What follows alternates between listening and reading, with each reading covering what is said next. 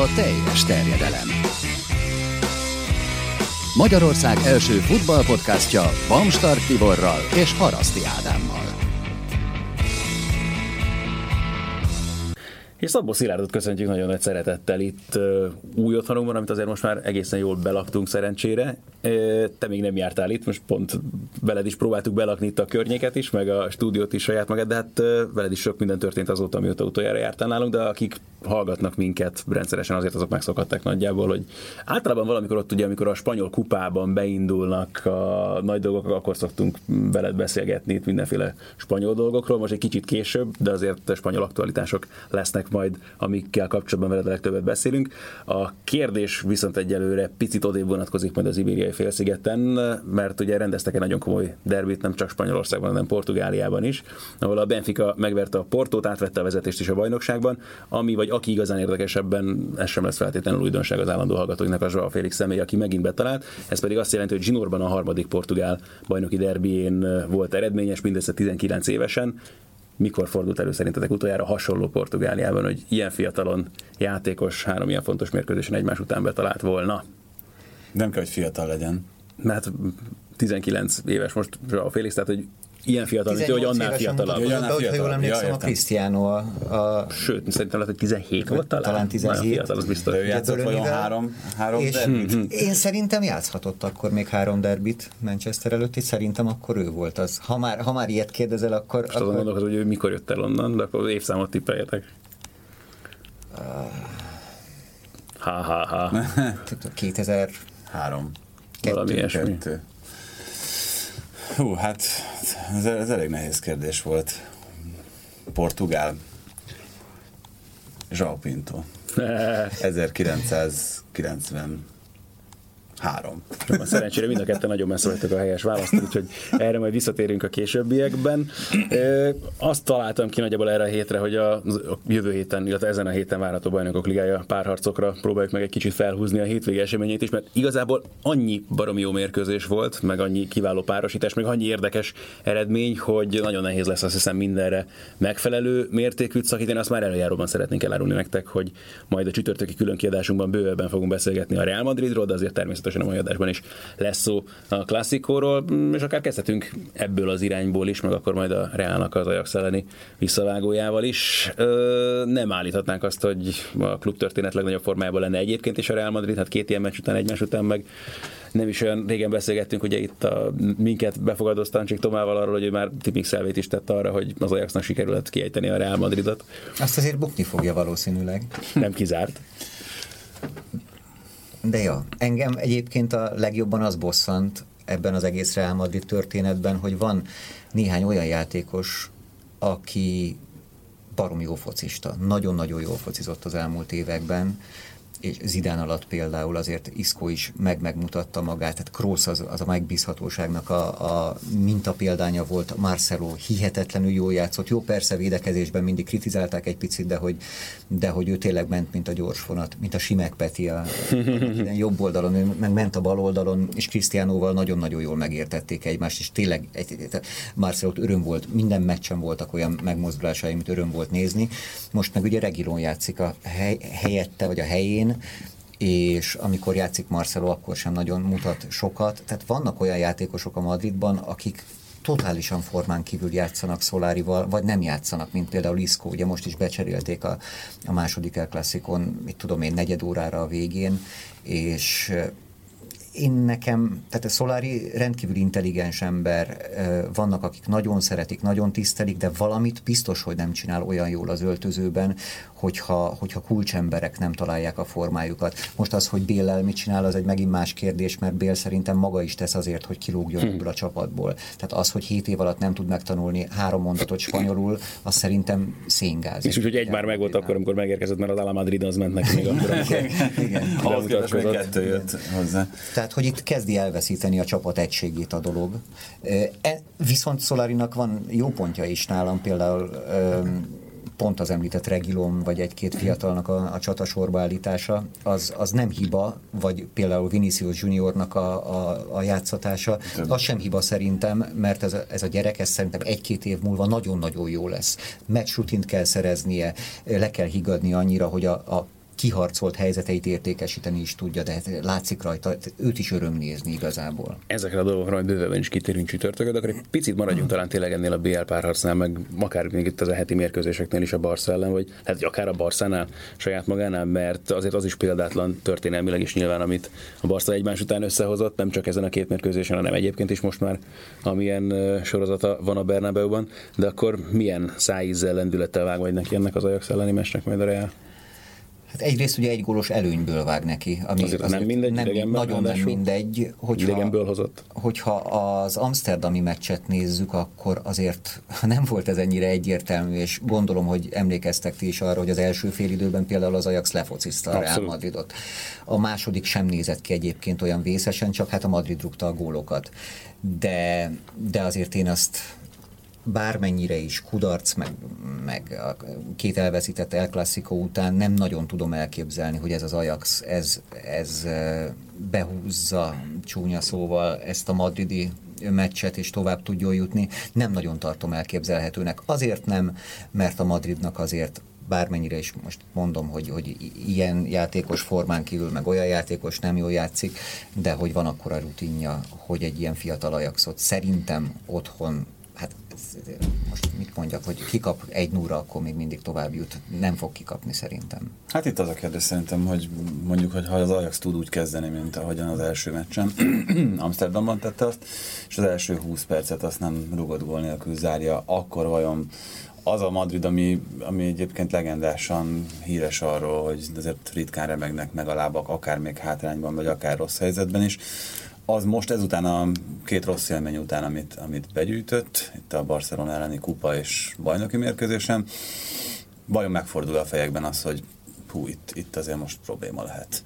Úgyhogy azért majd szerintem a csütörtöki műsorban bővebben is beszélünk Sergio Ramosról és az ő szerepéről, nélküle kell most pályára lépni a Madridnak.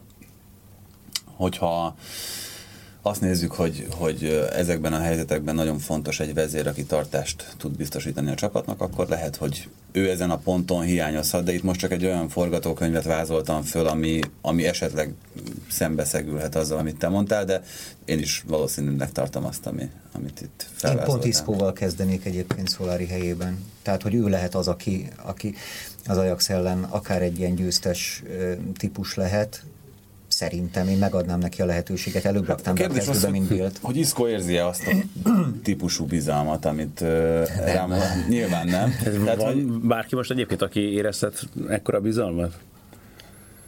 Hát ö, van, tehát izmon kívül mindenki szerintem többet érez, ö, és ahhoz, az okay, ahhoz hogy valaki vezéré váljon... Tehát, de olyat, mint Ramos, tehát... Ja, nyilván nem, de, de hogy, tehát ahhoz, hogy vezéré váljon Isco, ahhoz szerintem no, elengedhetetlenül fontos az a magabiztosság, ami pont ebből a bizalomból származik, ami nála erősen hiányzik most már hosszú hónapok óta.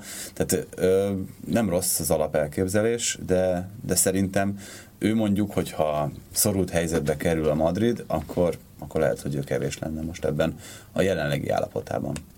Így, így egyet tudok érteni. Meglátjuk. Az, azért mondom, hogy ez, ez... De azért 80 ezer ember lesz a Bernabeu-ban, és ezért nem tudom elképzelni azt, hogy, a, hogy ugyanolyan első féldőt produkáljon az Ajax. Igen, egy dolgot nem szabad elfelejteni az ajax kapcsolatban, hogy azért most már hosszú évek óta, meg most már talán azt mondhatom, hogy egy évtizede legalább úgy beszélünk róla, mint egy patinás múltú kis csapat Európában. Azért azt nem szabad elfelejteni velük kapcsolatban, hogy ők azért a 60 ezres Amsterdam arénában játszák a, a hazai meccseiket, és a lángoló dekájban a legnagyobb derbiket.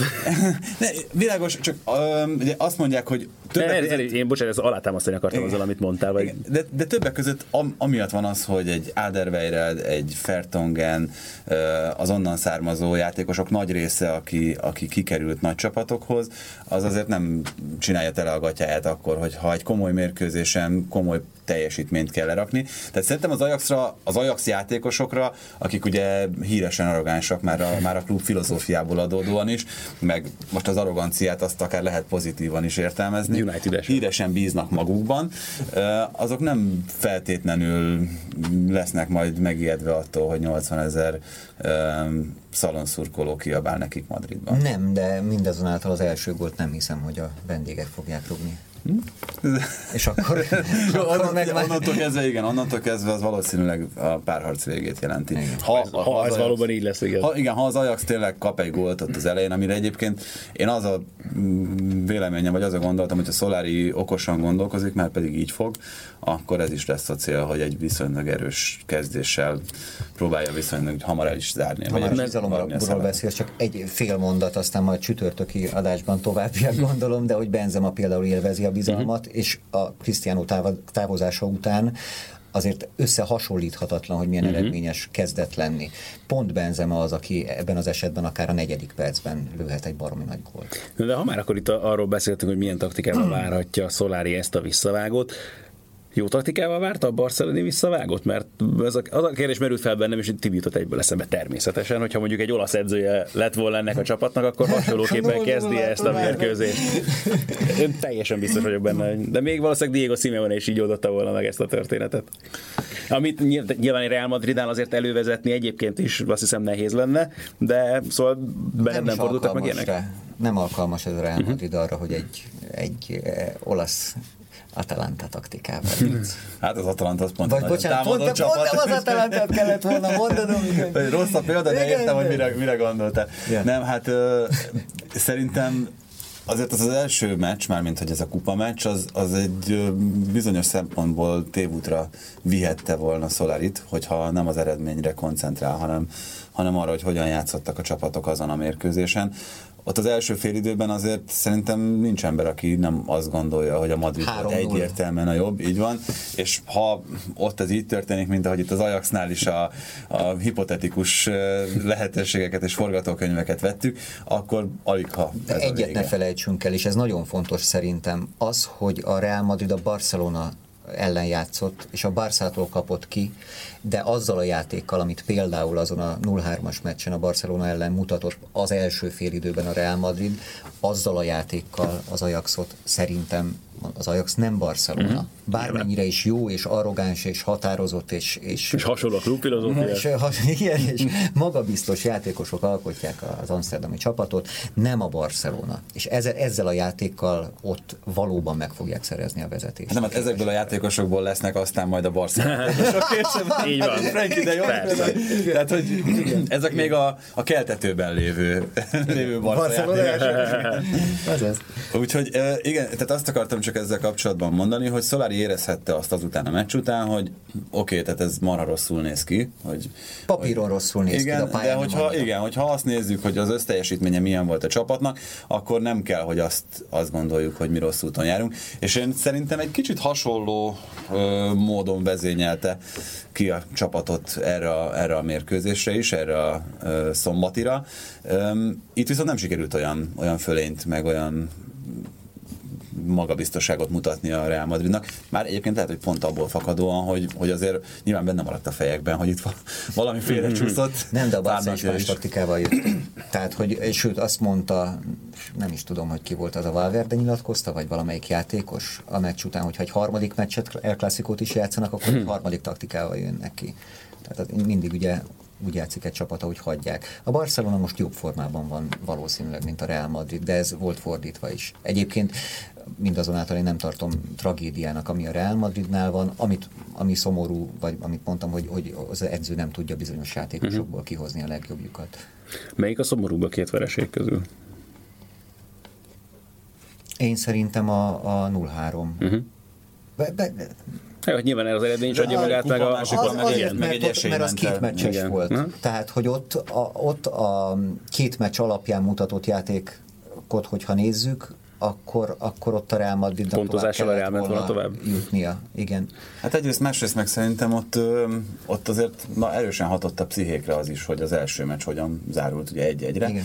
Ott is egy viszonylag biztató teljesítményt mutatott a Madrid sokkal felfokozottabb várakozás előzte meg szerintem ezt a kupa meccset, hogy na akkor azért mégiscsak lehet egy trófea hazai környezetben is ebben a szezonban, és um, egy bajnokit el lehet veszíteni, um, Real Sociedad ellen is, vagy akárki ellen, tehát ez egy sorozat, uh, és szerintem a Real pont ebben volt brutálisan erős az elmúlt években, hogy ezekre a, a nagyon fontos meccsekre hihetetlen módon felszívta magát, és ez, ez úgy volt kommunikálva, úgy volt eladva ez a, ez a meccs, hogy hát igen, itt ez, ez akár egy ilyen szezonmentő valami lehet. A Barca kiejtésével, kupa győzelem, tehát olyan, ezzel olyan pofák se lehet tenni. Ez a szezon. Madrid Valencia kupa. Igen, Az a neked különösen kedves lett volna. Imádtam. Bocsánat, ugye ez- tehát, ugye, Szilárdról el szoktuk mondani, hogy azért két évet töltöttél Valenciában? Ugye, úgyhogy az, szerintem már ebből is, kita- eddig is kitalálhattátok, hogy a Real Madridot viszonylag kedveli, a Valencia meg igazából akkor a második kedvenc. Hogyne?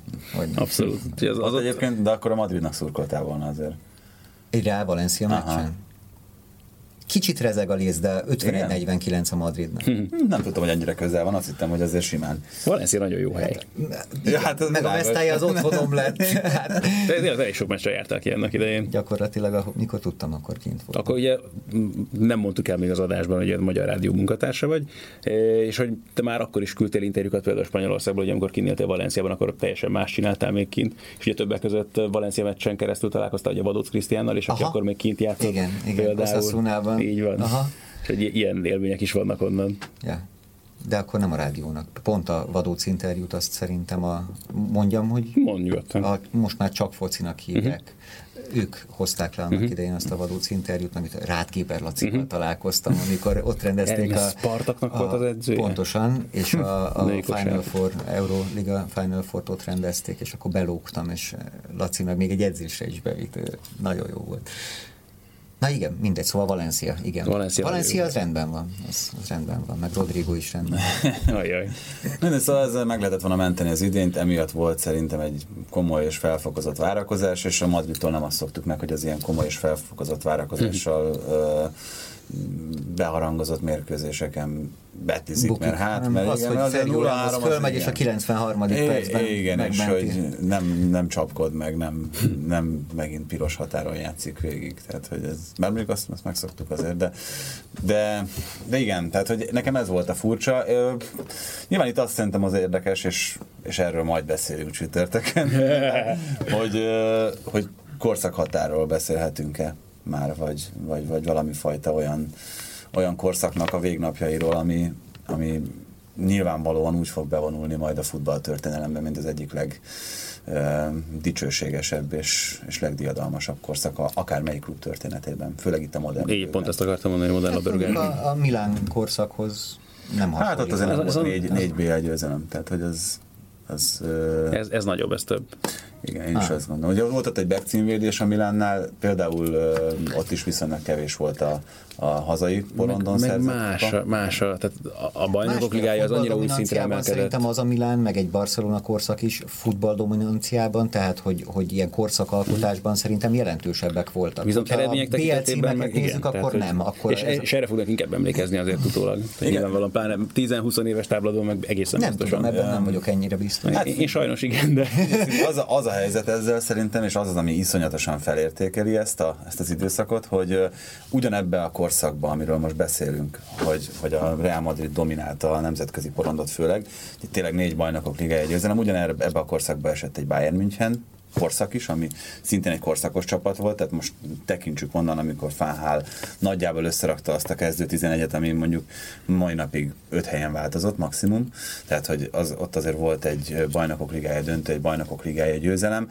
Beszélhetünk valamilyen szinten még egy Barcelona korszakról, mert azért ebben az időszakban is volt bajnokok ligája győzelem, a hazai ö, sorozatokat azokat uralja a Barcelona évek óta, tehát hogy olyan ellenfeleik vannak. Beszéltünk Egy Manchester City-ről beszélhetünk, Hát amelyik... még, még a Manchester City-ről nem is, tehát még nem is hozom ide be a Paris Saint-Germain, meg egy Manchester City-t, mert lehet, hogy majd ők következnek majd ezután a korszak után, de volt egy Juventus korszak, mert azért három éven belül két bajnokok ligája döntő esetén, meg a hazai dominancia miatt mindenképpen. hát a Juventusnak az egy saját korszakok, de azért európai szinten az oké, szép dolog két döntő, de hát- Juventus korszak. A Tibinek Hát persze, két de döntő az azért... és akkor volt egy Valencia korszak is 2000 elején, hát most Hát ott egymás után kétszer bejutott a Valencia. Szerintem a, azért az nem... Sevilla korszakról is beszélhetünk. Rengeteg Mi az, hogy? Mi az, hogy? Hát már az Európa Liga sem az a szint szerintem, de, de szerintem itt nagyon komoly ellenfelek voltak, akik, akikkel szembe kellett nézni, és ezeket az ellenfeleket sikerült minden esetben felülmúlni. Tehát, hogy ez a, Atletico korszak.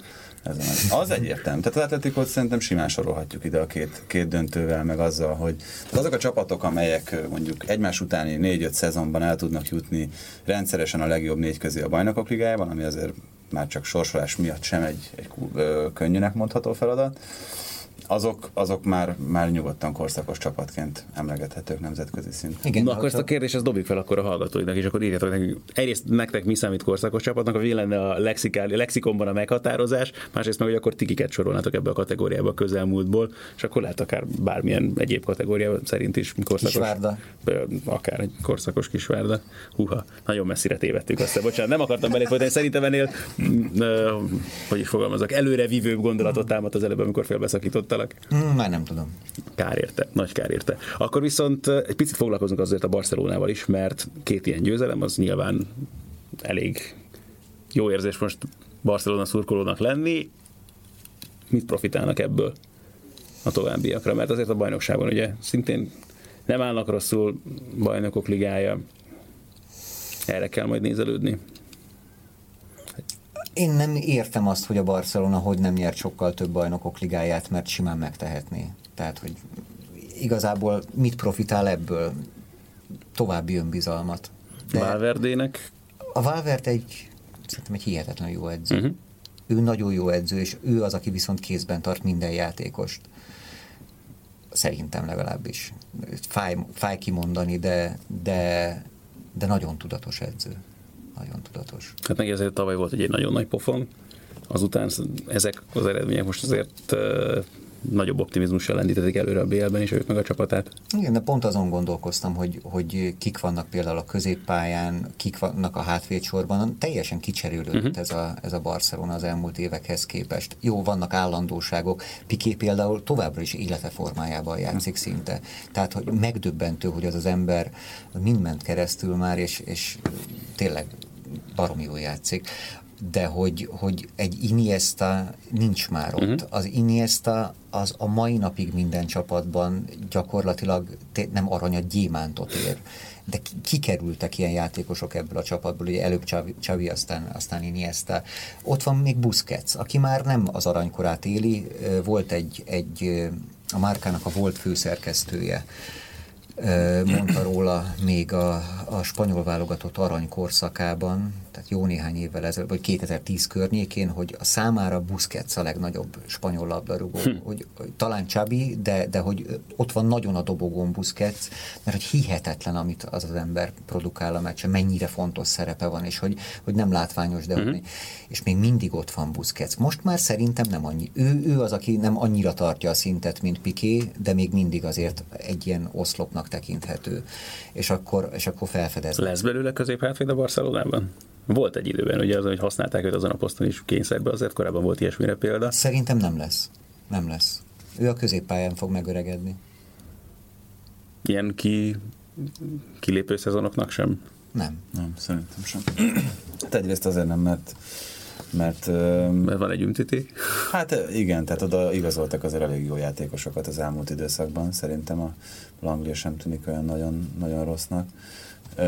Hát most szerintem egy, egy, egy lassú buszkesznél, aki egyértelműen a középpályán a legjobb, meg azon a poszton hát most már nem mondom, hogy a világ legjobbja, de volt időszak, uh-huh. amikor ez szerintem kétségtelenül így volt, de még azért szerintem mindig top. Um, tehát, hogy nem, nem kellenek olyan, olyan rossz megoldások, mint amilyen volt mondjuk Mascherano annak. tehát, hogy ő, ő is a, szerintem amiatt tudott ott eljadegélni olyan, olyan hosszú ideig, mert, mert olyan játékosok vették őt körül, úgyhogy ő maga egy világklasszis védekező középpályás volt, ami mindig kiderült ilyen különböző tornákon, Copa Amerikákon, meg, meg világbajnokságokon, hogy neki az az igazi posztja, és hogy ott, ott valami egészen szenzációs játékra képes, és akkor ilyen rossz játékkal meg, meg visszament a Barcelonához középhátvédkedni. Szerintem Busquets is jobban jár, hogyha, hogyha ragaszkodik ahhoz, ami, amit, amit jól csinál. amit, amit, amit világklasszis szinten Ez tök jó, hogy 5 perce beszélünk a Barcelonáról, és a Messi neve még nem hang és nem is fog, mert hogy menjünk azért tovább, mert lesznek más mérkőzések is. Például ugye a Real ajax egy időben rendezik a Dortmund Tottenham mérkőzést, ami... hát, hát az eldőltem. Hát, az egy dolog, de hogy közben eldőlt egy kicsit a Borussia is, tehát hogy ezért, amit produkálnak az utóbbi hát, hetekben, az egészen elképesztő, de a Tottenham esetében azért talán még nem akkora a katasztrófa, mint a Dortmundnál nyilván, ahol abban bíztak még akár két héttel ezelőtt is szerintem simán, hogy oké, okay, azért a bajnokságban mehetünk, és, és akár tavaszig, és a szezon végéig ott komoly verseny lehet. Még, hát még verseny még mindig lehet természetesen, mert azonos pontszámmal állnak most már a Bayernnel, de az, hogy egy Augsburgtól kapnak ki idegenben nem lehet, hogy a, a nagyon sokan mondták, a Dárdai Pali is, hogy a kettős terhelés, amikor a Hertával. Hát hogy egyszerűen amikor annyira ez... erős a német bajnokság, hogy amellett a nemzetközi kupaszintér, az ez a kettős terhelés. Ez egy nagyon érdekes dolog egyébként, mert nem ez nem biztos egyébként, igen, hogy a, aki mondjuk nem követi olyan mértékben a Bundesligát, feltétlenül ezt végig gondolja, vagy belegondol, vagy elhiszi. Mert egyébként sokan hajlamosak voltunk a spanyol bajnokságot is, néha akár kicsit úgy lefitymál egy okát, most ott az persze az megoldja a Barca, meg a Real, aztán milyen egyszerű dolgok van, holott azért az se ennyire egyértelmű, és igen, azért a német bajnokságban is vannak komoly feladatok, a Bayernnek is sikerül belefutnia ugye necces meccsbe, például az Augsburg ellen is, de Szóval azért nyilván a tendenciózusan látszik a Dortmundnál, hogy valóban egy kicsit jobb, most már Karajsz is sérült volt, ugye ő most tért vissza a sérülése után. Szóval én nagyon bíztam benne, hogy ezzel a tempóval így tudják csinálni a teljes szezon, de nagyon úgy tűnik, hogy most kezd egy kicsit megkotlani ez a gépezet náluk. Más kérdés, hogyha tényleg kiesnek a bajnokok ligájából, akkor az ott majd a bajnokságban milyen hatással lesz rájuk.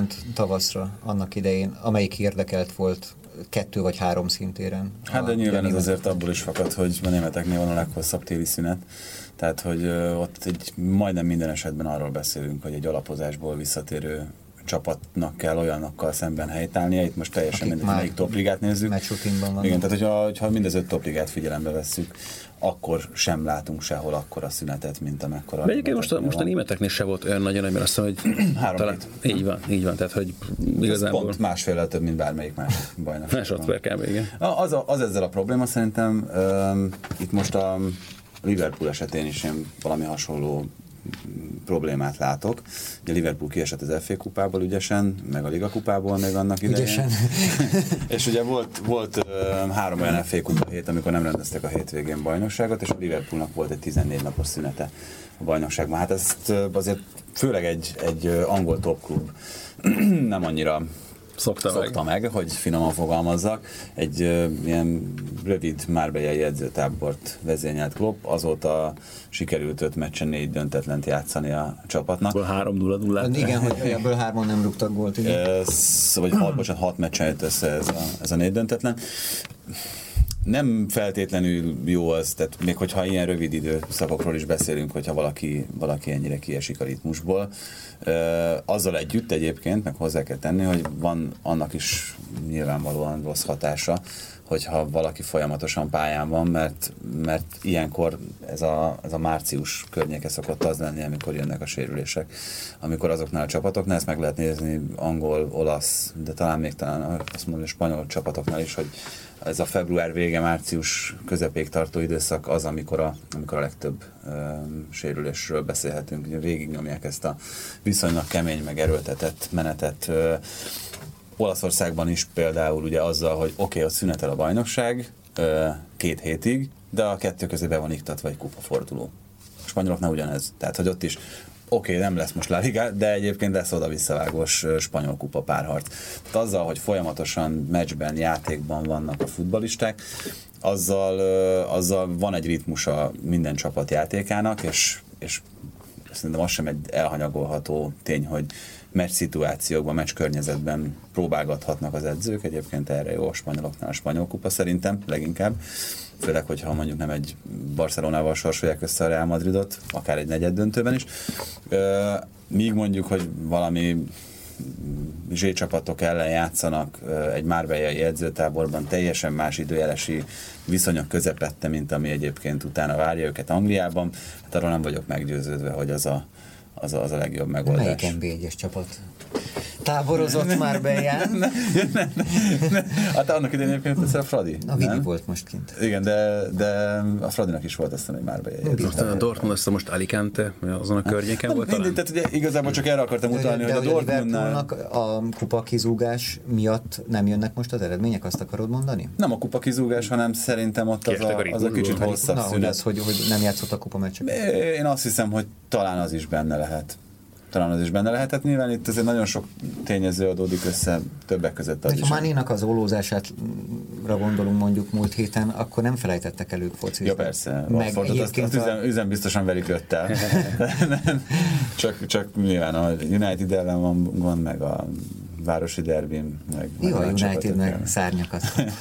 Nem, hát öm, érthető szerintem Klopp megközelítése is ebben a, vagy ezekben a helyzetekben, hogy, hogy, hogy ő azt a, az elvet vallja szerintem idén, hogy, hogy valahol biztos olvasta, hogy a, a bajnokságokat vagy a sorozatokat a védelmek nyerik, hmm. és a védekezését elképesztően összerakta a Liverpoolnak. Csak hát Még Matippal arról volt is. híres, hogy mennyi gólt hát rúgott. pontosan. Igen. Hát jó, de hát ez a... BL csoportkör, nem Jó, de tudom, ott még- 29 vagy nem, nem emlékszem. De ott még volt Zsejko Buvács mellette, aki állítólag ennek a gegenpressingnek az igazi atya, és ugye most ő, Igen. ő, ő eltávozott a környezetéből, és ö, sokan ezzel hozzák összefüggésbe azt, hogy Klopp egy sokkal racionálisabb futballt vár el az övéitől. Többek között ugye, ami, ami szerintem a legszembetűnőbb, hogy míg tavaly azt láttad, hogy Mané meg, meg Firmino ott kergették az embereket a saját 16-osuk környékén, most addig, ameddig nem jutnak el legalább a középkezdőkörnek a külső vonaláig, addig meg nem mozdulnak ezek a, ezek a futbolisták. Sokkal kisebb területen játszanak, tehát sokkal jobban össze tudták nyomni a játékokat, sokkal kevesebbet kell mozogniuk, sprintelniük, emiatt mondjuk talán kevésbé is fáradnak, ami majd a bajnokság végére persze majd adakozhat számukra, ahhoz képest amennyit most elvett a sors tőlük. De És a Bayern ellen a jelenlegi formár, Hú, hát ez, mire lehet? ez egy nagyon jó kérdés. Hát, És ezt a kérdést majd boncolgatjuk szerintem egy kicsit a jövő héten, viszont nagyon eltávolodtunk ettől a Tottenham Dortmund párosítástól, vagy Dortmund a meccstől. Dortmundtól indultunk. Így van, igen, igen. Hát jó, nyilván a kloppal való kötődés az abszolút adja magát, meg nyilván az sem baj azért, hogy érintettük Szögezzük egy le azt, hogy picit. 3-0 volt az első. Így van, szóval ezt akartam mondani, hogy Tehát ez- egy fontos információ ebből a szempontból. Viszont mégiscsak Dortmundban játszák ezt a meccset. Most próbálok kapaszkodókat találni a Dortmundnak arra, hogy láthassunk bármiféle minimális izgalmat is Már ebbe a az meccsbe. összeset szerintem. Nincs. Tehát Van, hát ugye álló szektor van egyébként a bajnoki meccseken, még azt hiszem, ugye hivatalosan azt hiszem lecsapolták 8000-rel az nagyobb, ékeket, igen. 8000-rel nagyobb azt hiszem a nézőszám, hogy valami ilyesmi a BL meccsekhez képest, ahogy a kötelező mindenhol Többel szerintem. lenni, szóval ugye van különbség bőven. majdnem tízezer azt hiszem, am- amivel kevesebb Mhm. lesz az állóhely, hogy ha oda a széket teszel. Hát főleg ott azon a brutális nagy helyen, ahol, ahol ugye egyébként 20 ezer ember fér el. Szerintem nincs nagyon esélye a Dortmundnak, és én azért gondolom, hogy nincsen, tehát nyilván három gólos hátránynál is nagyobbat dolgoztak már le, nem is olyan régen a bajnokok ligájában, mert nekem az volt az első meccsen az érzésem, és egyébként ez általában a, a Tottenham mérkőzéseit látva a meglátásom, hogy ha valamit nagyon jól csinál Pochettino, akkor az, az a mérkőzések közbeni döntések Mhm. meghozatala. Volt erre nagyon jó példa volt a hétvégi észak-londoni derbi is. Többek között igen, az, meg, meg egy nagyon-nagyon érdekes és unortodoxnak mondható Hm. taktikával várta ezt a Dortmund elleni első meccset is, ugye erről már beszéltünk. Csak ezzel ugye meg kicsit ugye. Favre is így volt, és ugye ez az érdekes Jó, de kérdés, ő, ő hogy kényszerből döntött Mhm. így, Pochettino meg azért, mert úgy gondolta jónak. Viszont most valami, és most abszolút azt gondolom, hogy ami Hát jó, igen, fejével is érdekes most gondolkodni, főleg a hétvégivel, vagy a pénteki vereség miatt, mert azért azt gondolom, hogy a bajnokság alapvetően fontosabb a Dortmundnak egy fokkal, viszont ezt az utolsó, ha utolsó meccsként tekintenek erre, akkor azért csak meg kell ragadni itt a lehetőséget, és Fávt ismerve, szerintem itt most abszolút a teljes nehéz, nehéz tüzérséget felvonultatja, és neki vág azzal a csapattal majd ennek a meccsnek, amit ő a legjobbnak gondol, és megpróbál még itt valamit mutatni. Aztán meglátjuk, hogy mi a lesz belőle. 23. percben 2 0 vezet a Dortmund, akkor semmi nincs kizárva. Le, legyen így. Én közvetítem a meccset, úgyhogy alig várom. Azért most már van Márko Rajsz, jó, ugye bő 60 percet játszott az Augsburg ellen, szerintem kezdeni fog Alcácerban egy ilyen sandagyanú Guerrero és csereként szállt be ebbe a meccsbe. Iszonyatosan ért, haverom. Ezt akartam mondani. iszonyatosan ért ehhez a, a Spurs szerintem idén, hogy, hogy az ilyen nagyon szimpatikusan és támadóan ellenük fellépő csapatoknak a játékát pillanatok alatt tegye tönkre. Tehát, Emlékszünk egy Real Madrid Tottenham párharc? Mármint most melyikre gondolsz? A, a csoportbelire, vagy a, A csoportbelire. kiesés? Mert ugye volt egy, Hát, amikor, amikor a negyed kaptak játszott. Jól emlékszem? Igen. Az, ugye egy-három volt? Igen, de ugye volt egy egyenes kieséses szakaszban is, ugye az volt eddig a Spurs legjobb eredmény az a negyed amikor, amikor 2014-ben végül, végül ugye nyert is a Madrid. Ez egyébként szerintem egy nagyon nagy motiváció, nyilván onnantól kezdve nagyon sorsolás függő a Spursnek, most nem akarok persze kiejteni, bár ki fog esni a Dortmund, de, de e- Hogy előre... mondhat ilyet egy kommentátor a meccs előtt? De hát azért nagyon kevés az esély arra, hogy ez másképp zaj, zajjon. Zajuljon. De én azt gondolom, hogy ha, hogyha a Tottenhamnek jó sorsolása lesz a legjobb nyolc között, akkor, akkor ez már nem feltétlenül rosszul kommunikálható szezon ezzel a játékos kerettel, ezzel a stadion mizériával, meg minden egyébbel, ami, ami körülvette idén a, Annyi kell. Bocsánat, megszólalt közben egy telefon. Szóval én azt hiszem, hogy, hogy akkor, hogyha ez sikerül, tehát hogyha neten be tudna jutni a legjobb négy közé a Spurs, bár hülyeség ennyire előre rohanni, de ennek akár még a reális esélye is meg lehet, akkor, akkor ez egy egészen kimagasló szezon Pochettinótól, meg, meg a Tottenham. Minimálisan érintettük csak a hétvégi észak-londoni derbit, akkor ennél tegyünk egy kicsit nagyobb kitérőt azért ebbe az irányba. Hú, a kérdés elsősorban arra leshelyzet megítélésre vonatkozó, mert ott ti nagyon nem értettetek egyet a stúdióban, és igazából nem tudom, mennyire jutott ott elegendő idő, hogy kifejezd a saját véleményedet ezzel kapcsolatban. Amivel egyébként nem értek egyet, csak azért jöttem ebbe az irányba egyből. Hát figyelj, magával a, a helyzettel én sem értek egyet, ami, ami egyébként ö, így van, mert ugye állásfoglalt a szabályalkotó testület Mhm. is, és ők azt mondták, hogy jó döntés született, hogy lesnek, vagy nem ítélte lesnek a játékvezető. Ugye volt ez a Schalke Manchester City, mert nem tudom, láttátok-e? Mert beszélgettünk róla a múlt. A... A Fernandinho szabálytalansággal les helyzet előzte meg, de a játékvezető jól járt el videóbíró alapján, hogy 11-est ítélt, mert még nem tudta megjátszani a, a, a labdát az a játékos, aki ellen szabálytalankodtak. Ugye erre jött az a az a szabálymagyarázat, hogy teljesen lényegtelen, hogy a játékos lesen áll, hogyha mondjuk kijön a kapus és leüti őt, akkor az ugyanúgy 11-es akár felé megy a labda, akár nem. Itt a ö, szabályalkotó testület állásfoglalása szerint azért nem mondom, nem értek egyet, csak maga, tehát hogy a, a betű szerint ö, eljárva azért nem volt les helyzet Kén esetében, mert nem ugrott fel a labdáért. Nem próbálta meg azt megjátszani. Nem is tudta, mert hogy ugye ketten szendvicsbe fogták őt, és innentől kezdve ez egy passzív leshelyzet. Nem aktivizálódott a leshelyzet. Amin ment a vita, ez ebbe, hogyha megnézitek Ellen Shearernek a Igen, Twitter accountját, Az akkor, akkor nagyon nagyon szép. tudtak mosolyogni rajta, mert ugye a Match of the Day-ben, a, a szombati angol összefoglalóban ö, kategórikusan kijelentett, hogy elolvasta a szabályt, és hogy szerinte ez helyzet volt. Mert hogy a játék szelleme az, az ezt diktálja, és ugye van egy, van egy olyan kitétel a les szabályban, és ebben nagyon kíváncsi vagyok a ti véleményetekre is, hogy teljesült-e az a, az a kitétel, hogy ö, challenging an opponent for the ball. Uh-huh. Tehát, hogy Harcra készített egy a- labdáért, igen. Aha. Vagyis nem lehet passzív. Nem Tehát lehet ha- ha- a igen, ha- helyzet. ha ez- hogyha, hogyha rámozdul bárki az ellenféltől, egy vagy két játékos, a kettő, hát akkor ne vicceljünk már, akkor az egy, az egy illegális helyzet. Igen, tehát, hogy, hogy erre hivatkozva mondta a Shearer, hogy szerinte lesz helyzet volt. Egyébként, tehát a játék szelleme szerintem is azt mondom, hogy szerintem is lesz helyzet volt, de hogyha szigorúan a jelenlegi szabálykönyvet veszik alapul, akkor szerintem egy nagyon-nagyon vékony mesdje van a között. Meg Ez abba, abban viszont mindenképpen van igazság, hogyha most nyilván ez nem volt ennyire durva helyzet, de hogyha tényleg mondjuk ilyen szituációban azt történik, és tök mindegy lesen van-e valaki vagy sem, és tényleg lekönyökölöd, leütöd, elgázolod, stb., akkor az valóban azt gondolom, hogy akkor Figyelj, legyen. itt két oldalról meglökték, tehát a maga a szabálytalanság ténye szerintem nem vitatható. Két oldalról meglökték ként, ö, nem tudta megjátszani a labdát, nyilvánvalóan azért volt ott, hogy megjátsza a labdát, tehát hogy azt el akarta fejelni, még hogyha nem is tudott mozdulni a labda felé, nem jutott el addig a helyzet. És ugye én az- azért mondom azt, hogy, hogy ha a szabály betűje szerint járunk el, akkor, akkor ez az igazság.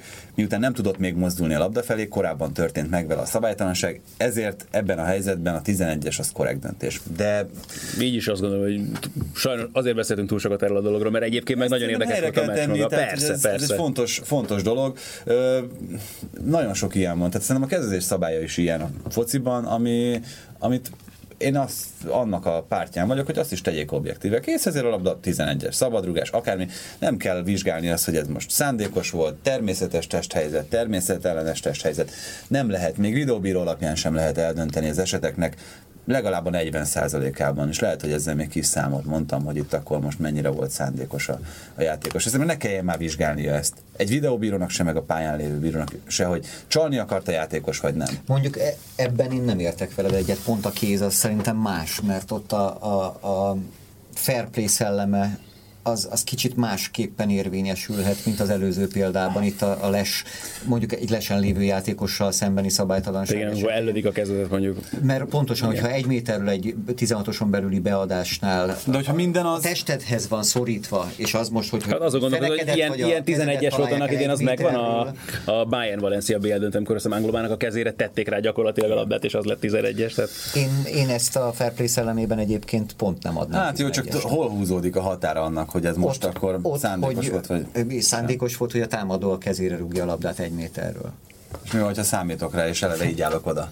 és egy méterről. Tehát hogy azért mondom, hogy ez nagyon nehéz. Van ez a leszorított kéz dolog, szerintem még mindig van egy ilyen, hogy van-e hát van, a kéz igen, irányul, a, a, nem, ennyi, a, ugye, ez keresi a kéz a labdát, vagy nem keresi. Pul Sándorral beszélgettünk erről elég sokat az egyik Nemzetek Ligája összefoglaló alatt, és ennyi igazából a lényeg, hogy ő ezt szoktam, hogy az egyetlen a szabály, ahol a játékvezetőnek foglalkoznia kell azzal a tényel, hogy volt-e szándék a dologban, az a kezezés. Tehát bármás esetben például a fejberúgással volt kapcsolatban, valami andorai meccs volt egy ilyen kiállítás, hogy fejre érkező rugás, teljesen mindegy, hogy a szándékos volt-e vagy sem, hogyha fejre, fej irányába rúgsz és eltel az ellenfelet, akkor az piros lap kell, legyen. Tehát hogy az nem kérdés, hogy fejre irányuló rugás esetében.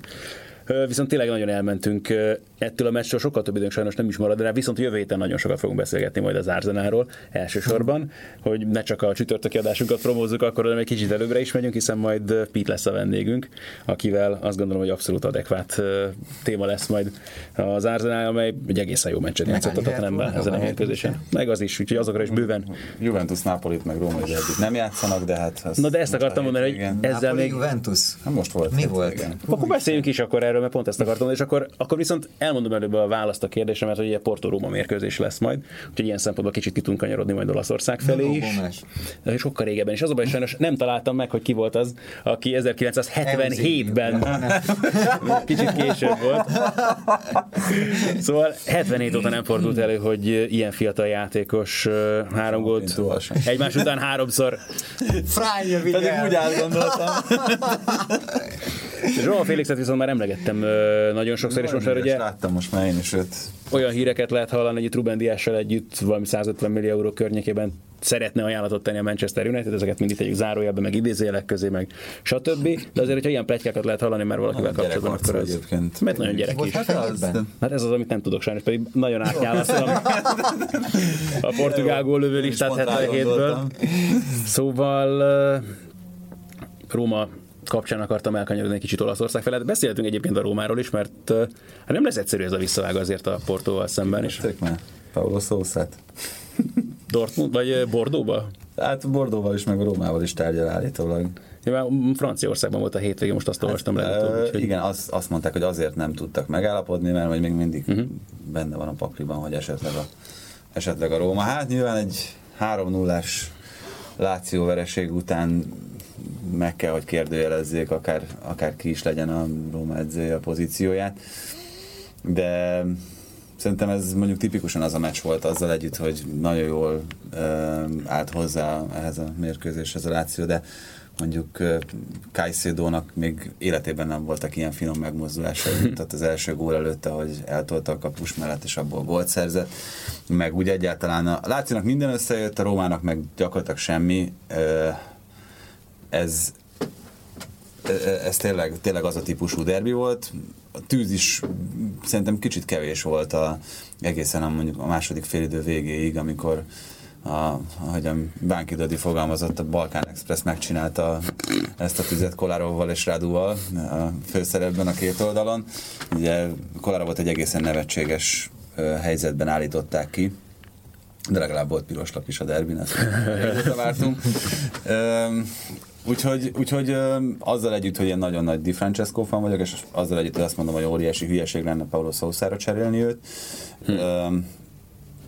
fel kell, hogy vetődjön az edző felelőssége, mert, mert a derbi főleg ebben a helyzetben, amikor nem biztos, hogy a Róma top 4-es lesz, nem biztos, hogy bajnokok ligája helyezést fog érni, a szezon végi pozíciója, akkor, akkor egy, egy derbi megnyerésére emlékeznének legszívesebben vissza a szurkolók, és nem arra, hogy, hogy, hogy megaláztak minket egy Láció elleni meccsen, és utána egy évig azt hallgatjuk a városban, hogy, hogy mennyire gyengék vagyunk. Ugye mm, volt egy 2013-ban egy római derbi az olasz kupa döntőjében, amit Lulic döntött el egy második félidei góllal. A Szenád és a gólnak a száma az még a mai napig rengeteg római épület falát díszíti. Tehát, hogy csak azért, hogy, hogy mit is jelent egy ilyen, egy ilyen derbi vereség, és akkor gondoljátok el egy 3 0 ezek azért nagyon szoros meccsek szoktak lenni általában. Azért az elklasszikokon többször előfordul az, hogy viszonylag, viszonylag szélesen nyílik az olló. Megrázzák a pofófát. Itt, itt, azért, itt azért nagyon kevésszer, és szerintem ez fájt. Ez nagyon-nagyon fájhatott minden, minden Róma Hát reaktiválni kell Tottit, nincs Hát egy dologban mindenképpen bízhatnak, hogy az a Porto azért a, a Sergio Consensaóval a brilliáns támadójáték, mint olyan azért, tehát nem igazán olyan fogalom, ami egy halmazba... Talációnál szocializálódott. Hát nem tudom, én a portot ezt nem sokat láttam őszintén, szóval az utóbbi időben nem tett rám. Nem veszítettél vele sokat? Nem tett rám olyan nagyon rossz benyomást azon az első meccsem. De gyakorlatilag ugye az utolsó kreatív játékosát is kiszedte Sergio Concessa Oliver Torres személyében a kezdőből arra a meccsre. Biztos, ami biztos. De van egy jó kapusuk. Hmm, De van, van, most, a, van. most Európában az egyik legjobb mutatókkal rendelkezik. Hát jó, hát azért ugye nyilván a portugál bajnokság. Jó, Bejre már ellen igen. Sokat. Igen, igen, igen. Hát most Pepe visszatért, és azonnal lendületből került be a kezdőcsapatba, tehát ez is szerintem sok mindent elmond, és most kicsit nyilván magamnak mondok ellent, amikor itt a portugál dolgokat azért mostanában ugye nyilván értető okokból viszonylag gyakran szoktam felhozni, vagy a, nem tudom, vártnál kellett én gyakrabban? Nem, nem, nem. Én szeretem nagyon a portugál focit, meg szerintem nagyon sok olyan dolog történik Portugáliában, hasonlóan Franciaországhoz, ami aztán utána később hatással lesz a, hát ilyen a szempontból nagy színpad meg élvezeti érték szempontjából is biztos, hogy a Benficát érdemes most figyelni a portugál bajnokságból. Viszont ez a Porto meg eredmény elérésében viszont lehet jó. Tehát az, hogy mondjuk egy nullával lehozzon egy ilyen visszagot, azt el tudom képzelni, az, hogy megrohamozzák a Rómát és szétlőjék őket, azt nem. Tehát egyszerűen nem, nem, a potenciált nem látom benne, és pláne, úgyhogy tényleg ugye nincsen Abubakár, nem tudom most, hogy Marigával mi a helyzetet igazából, nem tudom, Tikinyi Suáreznek kellene megoldani ott a gól problémákat elő, vagy Adriánnak. Hát na azt nem látom, hogy ők itt majd akkor brillíroznak, és... Hát, Zányolról öröméért szurkolok. Együtt örülhessek édesanyjával. csak, csak azért, na mindegy. Tudod, elég egyértelműnek tűnik. Viszont ha már Olaszországban jártunk, akkor azért tényleg nem menjünk el szó nélkül mellett a Napoli Juve derbi mellett sem, mert ott, ott meg aztán derbi hangulat az, az akadt. Hát akadt egyrészt, másrészt szerintem... 0-2-nél 10 emberre akkor nem feltétlenül, tehát akkor, akkor az olyan nagyon egyoldalúnak tűnt. Nagyon, nagyon úgy tűnt nekem egyébként az a meccs, hogy Allegri nyilván meg is teheti 13 pontos előnynél, vagy meg is tehette, hogy az, az az 16 pont, az a 13, hogy, hogy tesztel az Atletico elleni meccsre. Föltette azt a kezdőcsapatot szerintem, amelyik majd, majd a visszavágón játszik Torinóban. Ez egy ilyen ultraoffenzív kezdőcsapat, ugye Alexandróval a bal, Jean Cancelóval a, a jobb oldalon, tehát gyakorlatilag két olyan szélsővédővel, akik csatárnak is ugyanúgy berakhatóak lennének. Mandzukic-sal, Cristiano Ronaldoval és ugye Dybala nélkül, akit azért elég sokszor hagyott ki az utóbbi időben fontos mérkőzéseken. Meg ez a középpálya is szerintem így fog kinézni Emre Giannal, illetve, illetve Pjanicsal, ahogyan, ahogyan most, és nem nézett ki a nagyon rosszul fél óráig körülbelül. Bocsánat, Sami Kediret most láttuk a Dortmund elleni meccsen is Augsburgban a nézőtére mutatták, ott volt a látod néztatások. Tesó? Aha. Ö, ő, ő hiányozni fog szerintem továbbra is, tehát hogy, hogy én azt, azt gondolom, hogy az ő, ő játék intelligenciája egészíti ki a, azt a tudás, meg azt a fizikumot, amit egyébként a Juventus föl tud tenni a pályára nagyon sokszor, de de ettől függetlenül a Juve ö, úgy tűnt, hogy egy jó főpróbát tart, aztán hát ez is, tehát megint, hogyha egy kicsit a szabályokról beszélünk, Pjanicsot úgy állították ki a második félidő második percében, hogy volt egy sárgalapja, és a kezére pattant egy labda, úgyhogy lehetett úgy venni, hogy ebbe beleütött. A középpályán történt, tehát hogy egy nagyjából a középkezdő körből elrúgott labda, ami nem is biztos, hogy emberhez ment volna. Ugye az új szabály szerint a, amit azt hiszem másfél éve hoztak be. Azt szerint az van, most már nehéz követni, amióta az itt megőrült. Ott úgy van, hogy csak abban az esetben jár sárgalap kezezésért is, hogyha ígéretes helyzetet akadályoz meg. Hát az olyannyira nem volt ígéretes az a helyzet, hogy azt se tudtad, hogy egyáltalán emberhez megye. Valahol úgy éreztem, hogy egy kicsit az első félidőben történt kiállítás kompenzációjaként állította Kipjanicsot, az egyébként legjobb olasz játékvezetőnek Gianluca Rocchi. És onnantól kezdve a a Napoli mintha vért ivott volna. Hát az, hogy a Juventus lehozzon egy második félidőt 0-7-tel kapura az, hogy ne tudjon kijönni 30 méterre a kapujától, és olyan szinten odaszorítsa a Napoli, olyat én nem láttam még. Hm. Szerintem amióta Amióta olasz futballt nézek, nem láttam még ö, egyetlen egy Juventus meccsen sem, ezért szégyen gyalázat volt. Tehát, hogy, hogy... Megérdemelte volna a Napoli, hogy berúgja ezt a 15 Hát igen, ugye mondjuk ez is egy érdekes, érdekes dolog, hogy, hogy Insigne, akit ugye helyi gyerekként az egyik legjobb idegrendszerűnek tartják a sok egyébként viszonylag gyenge idegszálakkal rendelkező fiú között. odállít, odállítják a 11-eshez, aki egyébként azért ritkán remeg meg ilyen helyzetekben szerintem, és akkor túlhelyezi kapufára lövni, egyébként egy nagyon jó 11-es volt. Tehát, hogy ez Cseszni is eltalálta az irányt, jó ég tudja, hogy, hogy tudott volna elvédeni, hogyha, hogyha az mondjuk egy pár centivel bejebb megy, ugye telibe lőtte a, a jobb kapufát. De ezzel együtt most én, hogyha Juventus szurkoló lennék, akkor, akkor nem lennék nyugodt. Amiatt, hogy, hogy Már az atletikóra? Az atletikóra, meg úgy egyáltalán a csapatokat, vagy csapatot érintő folyamatok miatt egy BL párharcról még nem beszéltünk, de nem is nagyon fogunk. Egyrészt azért, mert fogy az időnk, másrészt azért, meg azért a Paris Saint-Germain és a Manchester United visszavágója azért várhatóan szintén nem tartogat olyan nagyon sok izgalmat. Viszont az Európa Ligában egészen érdekes párharcok jöttek össze, és tényleg unalmasnak ígérkezőt nem is nagyon tudnánk hirtelenben mondani. Reklám helyett csütörtökön majd a Frankfurt Intermeccset közvetítjük este héttől élőben a Sport egyen. Viszont lesz például egy Napoli Salzburg mérkőzés, ami szintén nem egy lejátszott történet. Ez a Salzburg ugye tavaly is szenzációs volt az Európa ligában idén is nagyon komoly teljesítmény nyújtanak, és nagyon jó focit játszanak. Úgyhogy ilyen szempontból is azt gondolom, hogy például az is egy nagyon érdekes mérkőzés Ott lesz majd. Oszlait tudod, hogy mert a keretben, hogyha jól tudom, benne van. Benne, kupa mérkőzésen nem is régen gólt is szerzett például. Hogy erre a meccsre akár nevezheti? Múltkor azt ott is volt a kispadon talán uh-huh. a legutóbbi Igen. meccsen. Úgyhogy Persze. abszolút, abszolút Milyen természetesen. Szépen. Valencia Krasnodar például, az se lesz egy rossz párharc, meg a volt Fradista Ramirezzel a túloldalon, mert a Krasnodar Internál majd. Egyébként ugye itt a Napoli esetében ez azért is lesz egy érdekes dolog, mert a ugye a Lipcse ellen játszotta az előző szezonban ugyanezt a meccset a mm. Napoli, és elég Másik elengedte, igen. Föltette a C csapatot Szári. Ez most egy kicsit, meccsen. azért valószínűleg más lesz szerintem. Más, de az... szerintem Ancelottinak ez nagyon kéne ez az Európa Liga. Főleg úgy, hogy egyébként ez milyen furcsa kimondani, hogy először szerepel ebben a Igen, igen. Chelsea Dinamo Csak 2009 volt az ajlik, és, és még nem, nem tudta, hogy mi az az Európa Liga meccs. Meg egy másik olasz edzőnek is lehet, hogy szüksége lenne sikerélményre, ugye a Szári? Chelsea, igen, a Dinamo Kiev Kievel játszik majd, és egy nagyon érdekes párharc lesz, és az a vicces, hogy nem nagyon láttam, most nem, mint hogyha nagyon mélyen utána mentem volna előzeteseknek a Rennárzenállal kapcsolatban. Petr Cseh visszamegy ahhoz a klubhoz, ahol kezdte gyakorlatilag a profi karrierjét Csehországon kívül, ugye a rendből került annak idején a Chelseahez, és hát az utolsó szezonja ez most már, és ugye ő védett az Arzenálban az előző két mérkőzésen az Európa Ligában, úgyhogy ez egy nagyon szép történet. Besegített neki a hétvégén Rose azzal, hogy gyakorlatilag itt a máját lerúgta annál, annál a kapu előtti kavarodásnál Lénónak, úgyhogy csak mindenképpen ott kell, hogy álljon a kapuban. Viszont az a Frankfurt Intermeccs is tényleg nagyon jó lesz, egy olyan Frankfurt, ami szenzációs szezon produkál, zsákszámra hozzák a gólokat. Az Inter, hát az Inter az meg annyira nem most el, úgyhogy az, az egy nagyon érdekes párharc lesz szerintem megint csak. Nagyon kíváncsi vagyok, hogy mit tudnak ebből hát kihozni. Az, az botrányosan gyenge, úgyhogy... Pont most hallottam valakitől, hogy a Frankfurt az a Bundesliga csapat, amire egyáltalán nem, nem jellemző semmi, ami a német focira és a német csapatokra. Abszolút. Tehát egy teljesen egy ilyen kis vagy hát- sziget hát, ott a... Vagy hát nem tudom, hogy ezt nem is tudom, tehát inkább azt mondom, hogy tehát egy abszolút modern, meg uh,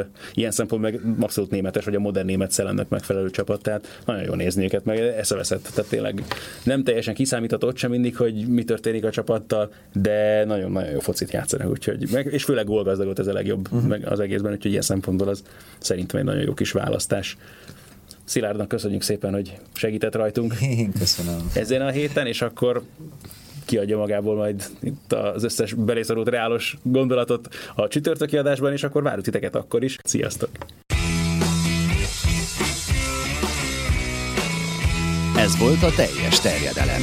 Magyarország első futballpodcastja Bamstark Tiborral és Haraszti Ádámmal.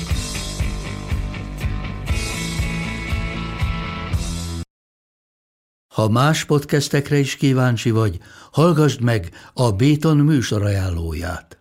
El tudod képzelni, hogy a podcastet, amit éppen most hallgattál, fél év múlva már a mesterséges intelligencia generálja? Mi sem. De ha érdekel, eljött már a gépek lázadása. Hallgass bele az Embertelen podcastbe. Orsós Lajos vagyok, a műsor házigazdája. Egyelőre még élőben. Egyelőre. Fedezzük fel együtt, hogyan ismerkedik, randizik, mesél és vitatkozik Betty és Péter, két teljesen mesterséges intelligencia. Lajos, a podcast címét mond még egyszer, Léci. Oké. Okay. Embertelen podcast. Ez a műsor a Béton közösség tagja.